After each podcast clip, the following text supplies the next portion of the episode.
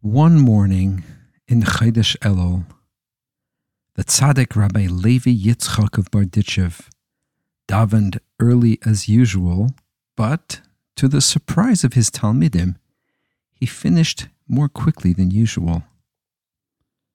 Before they had a chance to think any further about it, he called a few of them to him and told them he wished them to accompany him immediately on a journey to a certain nearby village. They called a balagola, a wagon driver, to take them to this place.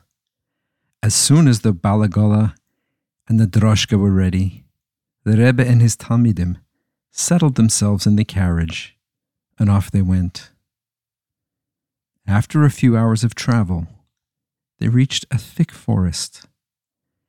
The Rebbe told the driver to unharness the horses and feed them. As for the Rebbe, he walked into the depths of the forest, from where was soon heard a most melodious sound. It was the Rebbe, singing in his sweet voice. The Talmidim recognized that the Rebbe was saying Tillim. 2 hours later, the Rebbe stood up, made his way back to the carriage, and instructed the balagola to harness the horses again, as they would soon be on their way. The Talmidim realized that the Rebbe hadn't touched any food that day, even though it was not a Ta'anis tzibur.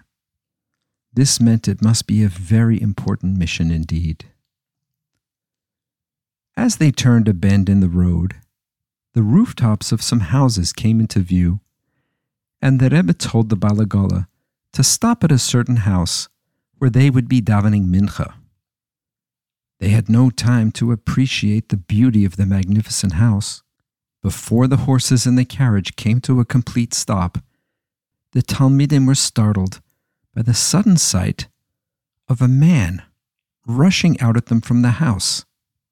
He was a big man of strong physique, of military bearing, and looked like a general. He had no beard, no hat, curly hair, and a big black mustache, which was bristling with anger. His eyes were bloodshot, and his face was red as he screamed at them to leave immediately. He didn't look friendly at all, and he soon proved it by taking out a pistol from his leather belt and pointing it at them. To complete the terrifying picture, a black dog came racing out of the house, jumping at the carriage and barking savagely. This dog was well known by the local Jews as the Schwarze Klippah, the black hound, who tormented them whenever they got close. Everyone was afraid, except for the Berditchever Rebbe, who calmly rose from his seat and began to climb down from the carriage. This infuriated the angry military man, and he took aim with his revolver to shoot the Rebbe. It gave a little click, and that was all. The man opened the revolver to make sure it was in working order, and it was. Again, he took aim, determined not to miss, but he didn't notice that the angry black dog, the Schwarze Klippah, had hurled itself forward at the Rebbe, and as the gun fired, the dog jumped at the Rebbe and was hit by the bullet and fell to the ground dead.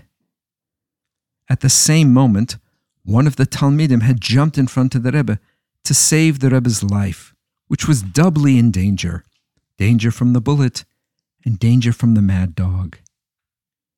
This angry, murderous military man was the owner not only of the house, but of many large estates around, and was a very powerful man in those parts of the country. But at this particular moment, his power seemed to have left him. He stood there looking helpless and bewildered. So, when one of the Talmidim went to him and told him that their teacher and master was none other than the famous tzaddik Rabbi Levi Yitzchak of Berditchev, and that the Rebbe wished to enter the house to daven mincha, the man just nodded and led them forward as if he were in a dream. Many Jews from the surrounding farms heard of the arrival of the Berditchever Rebbe at the home of the landowner, and they came to pay their respects to the Rebbe. They were all dressed in their Shabbos clothes, and when they arrived, the landowner greeted them quite warmly. They would never have believed it possible for a man to change so much in such a short time. They knew him well as an angry drunk who tormented and threatened them day in and day out. But now, his wild look was gone, as was his arrogance. Instead, there appeared before them a kind host with a warm smile and a friendly greeting for all of them. He ordered his servants to have everyone seated in his large dining hall and served them with whiskey, beer, herring, and fruit. He knew what Jews were permitted to eat at his table. After they had partaken of the food and drink, and they had benched, the Berditchever Rebbe announced that it was time for Maariv. So all of the Jews rose, and the Rebbe davened the Amid. Many of the Jews had only heard of the Berditchever Rebbe, but had not until then had the honor of meeting the Rebbe. They now gazed upon him in awe, as he stood before them, davening with such kavanah, and such a tefillah like they had never heard before, so they all davened along with him. Strangest of all, the landowner stood by as if he was spellbound, a look of wonder on his face as he listened to the voice of the Rebbe. Just as they were about to finish Maidiv, they were all startled by a cry from the landowner. His body was shaking with deep sobs, and he ran out of the room with his hands covering his tear-stained face. The Rebbe did not show any surprise, and the Talmidim now realized that the purpose of this entire trip was for this landowner, who they now suspected was a Jew, and whom their Rebbe had come especially to see. The Rebbe and the Talmidim retired to a separate room that had been set apart for them, and they began to discuss various topics of Torah learning with the Jews from the local neighborhood. Suddenly, the landowner appeared, his eyes red and swollen from weeping, his face with a very serious expression.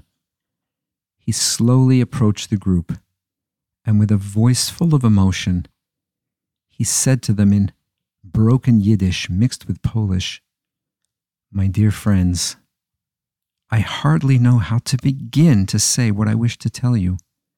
Please be patient with me. Do not fear me anymore.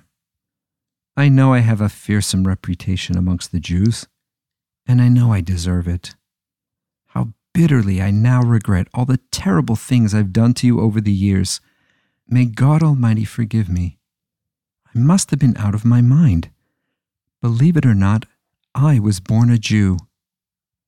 Do not be too hard upon me," he continued, as some of the Jews gazed at him in amazement. "Try to understand what happened to me and how, because of these happenings, I forgot that I was a Jew and finally even became an anti-Semite. You see," he continued, "when I was quite young, I was forced to join the army, and I did so well that I was quickly promoted from rank to higher rank until I was appointed to be one of the officers of the king's bodyguard. I hadn't told anyone that I was a Jew, and I was accepted by all as one of them. I soon really became one of them, and when they made fun of the Jews, I did likewise. And when they did even worse thing to the Jews, I was quite ready to join them. Oi, my fellow Jews," he cried out in a broken voice, "please help me to live again as a Jew. I will do anything. Listening to the holy Berditchever Rebbe just now has opened my eyes and my heart. I truly feel that I belong to you. Please believe me. and show me the way." The Rebbe took the landowner into a private room, and it was some hours later that the Rebbe emerged and gave instructions for the balagola to take them all back to Berditchev. The landowner lost no time. The very next day, he sold all of his estates and property, and then disappeared. The Berditchever Rebbe and his Talmidim, however, could have told everyone that the landowner was now spending all of his time learning all over again how to live as a good Frumyid, of whom his fellow Jews could at last be so proud.